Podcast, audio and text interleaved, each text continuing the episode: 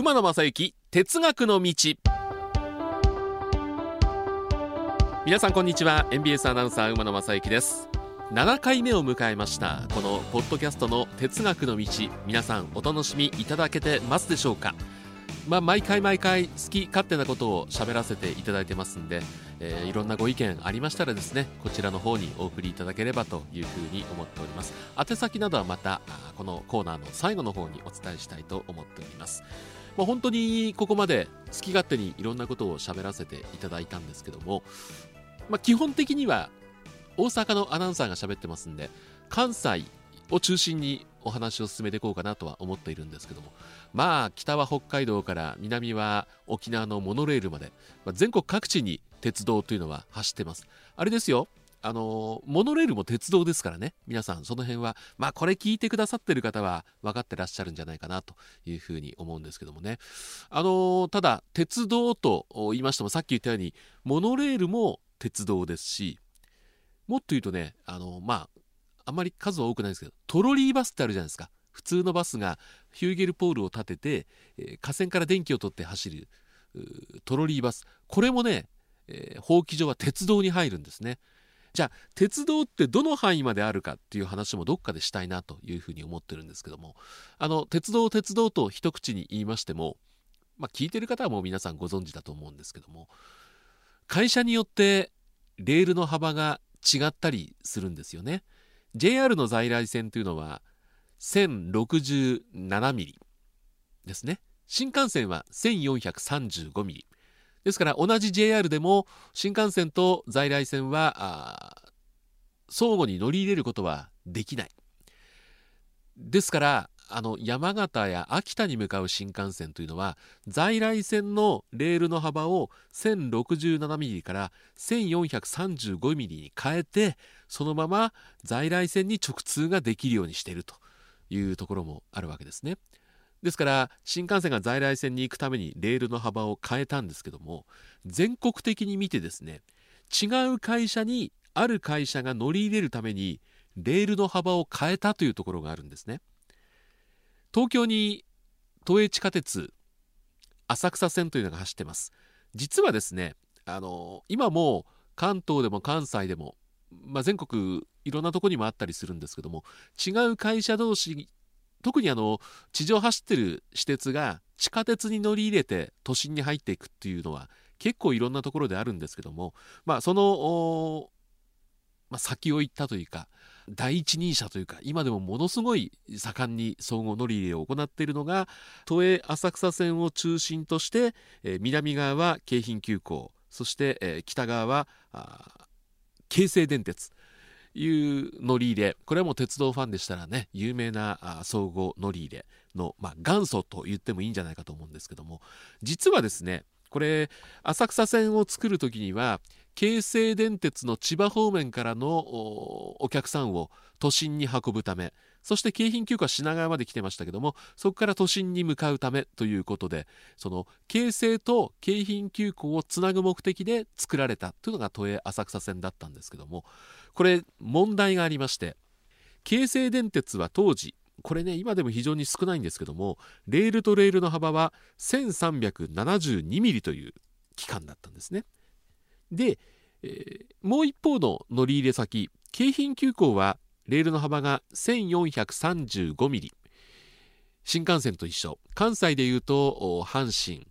えー、阪急近鉄京阪。まあまあがこのレール幅なんですけども。乗り入れ先が両サイドでレールの幅が違うという問題に直面しました。さあどうするか。ということでこの時はですね京成電鉄の路線を、まあ、何区間かに分けてですね 1372mm だったレールの幅を広げるんです。1435mm に。これ言っても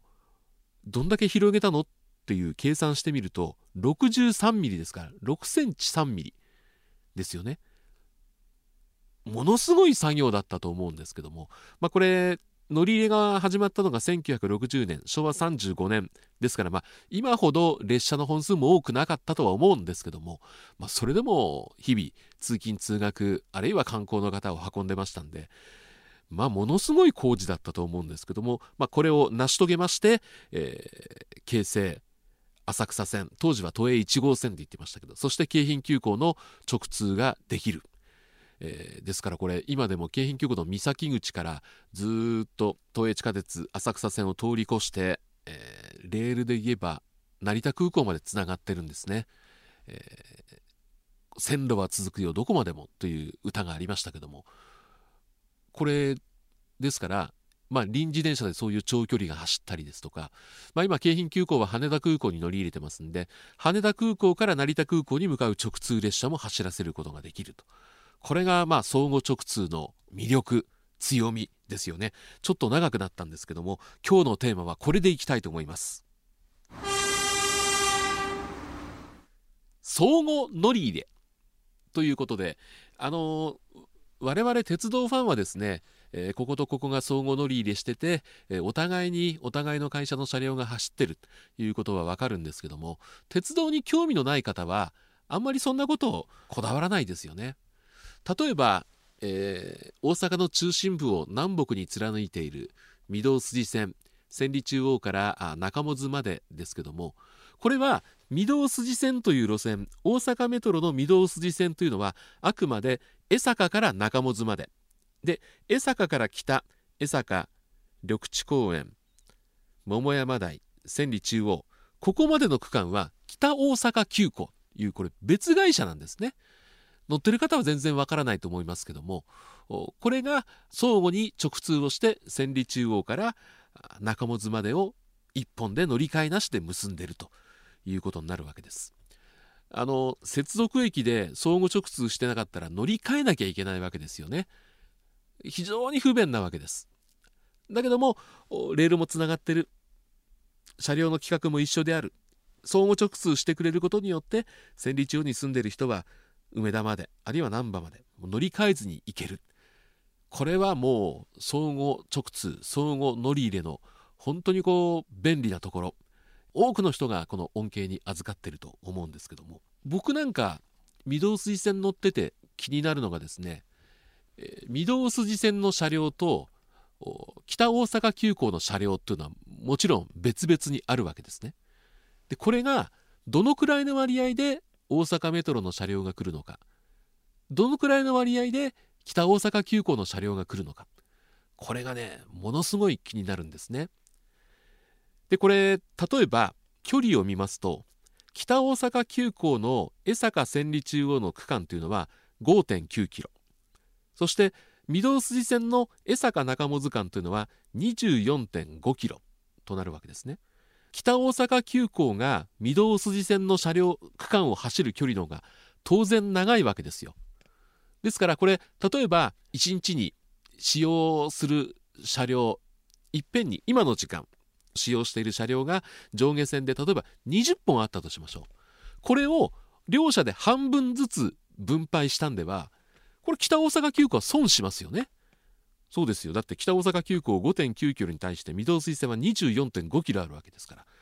となるとかなり多くの車両を御堂筋線が北大阪急行の車両を借りて自社の区間を走らせていると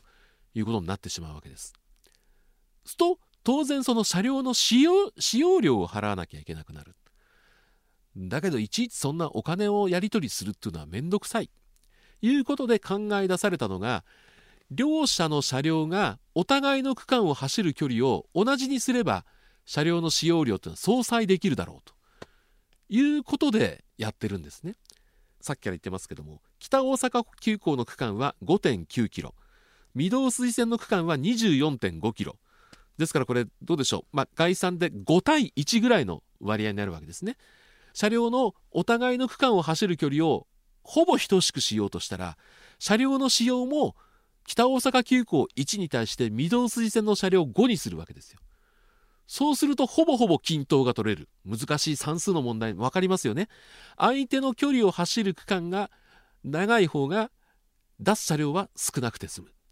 これによってあの全く同じ距離っていうことはできませんのでほぼほぼ同じにして、えー、お互いの会社間での車用使用量のやり取りはやめようということになってるわけですお時間のある方は例えば御堂筋線の梅田の駅で1時間電車を見てると、まあ、大体ですよ。大体5対1の割合で大阪メトロ車両5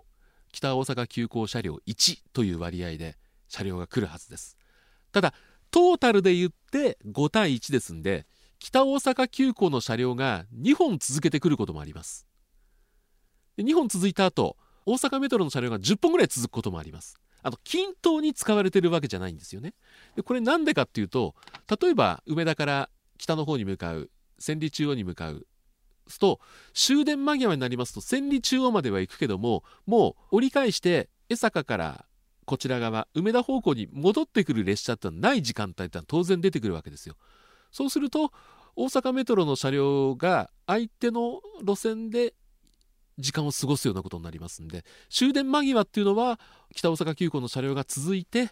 千里中央行ってそしてその日一日営業終わって車庫に入るという形のダイヤが組まれたりも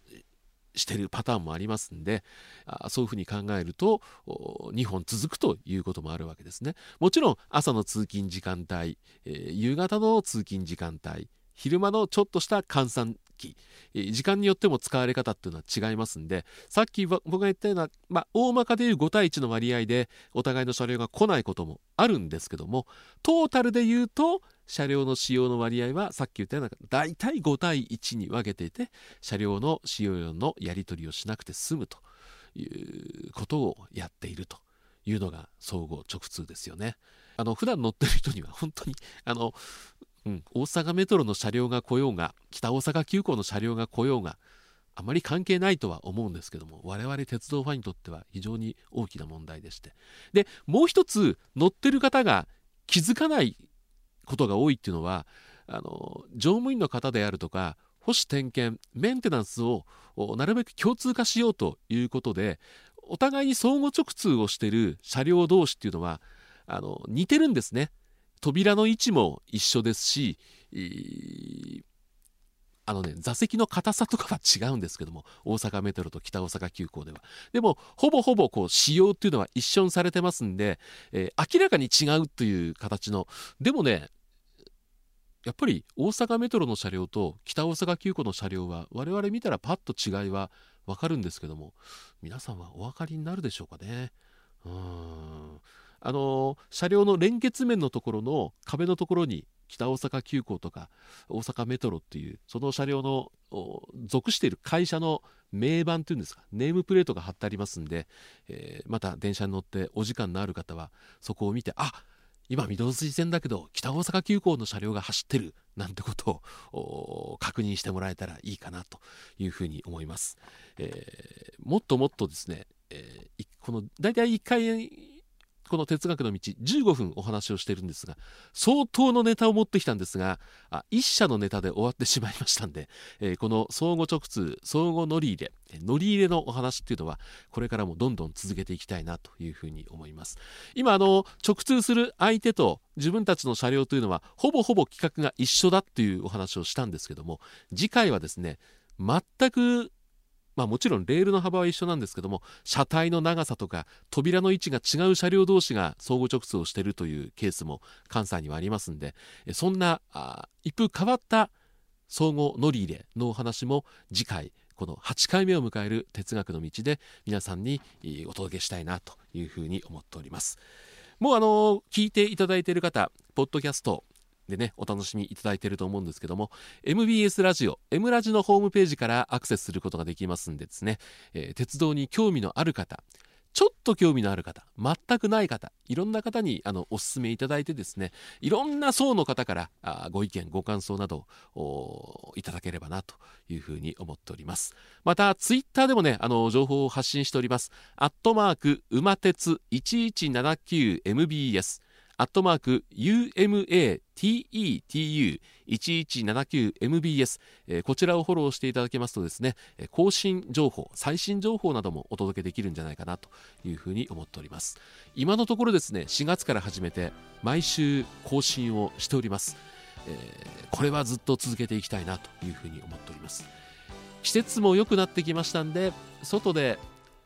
あの車輪がレールを刻む音ガタンゴトンという音を聞きながらいろんな話をするっていうのもいいのかなというふうに思っております。あの知ってて得はしないんですけども損もしないという鉄道のレア情報いろいろお伝えしていきたいなというふうに思っております、え、ご意見ご要望などこちらにどうぞ、え、郵便番号530-8304 MBS ラジオ馬野正幸哲学の道。あるいはツイッターアットマーク馬鉄 1179MBS こちらで皆さんからのご意見ご要望こんなことをしてください。ということもいただけたら嬉しいかなというふうに思っております。次回もですね相互直通についてお送りしたいと思っております。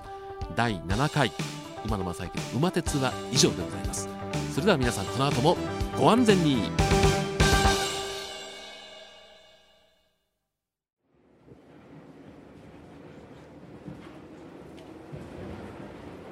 皆様本日は馬鉄にご乗車いただきまして誠にありがとうございます。次は終点茶屋町茶屋町でございます。どなた様もお忘れ物なきようにご準備お願いいたします。馬鉄またのご乗車お待ちしております。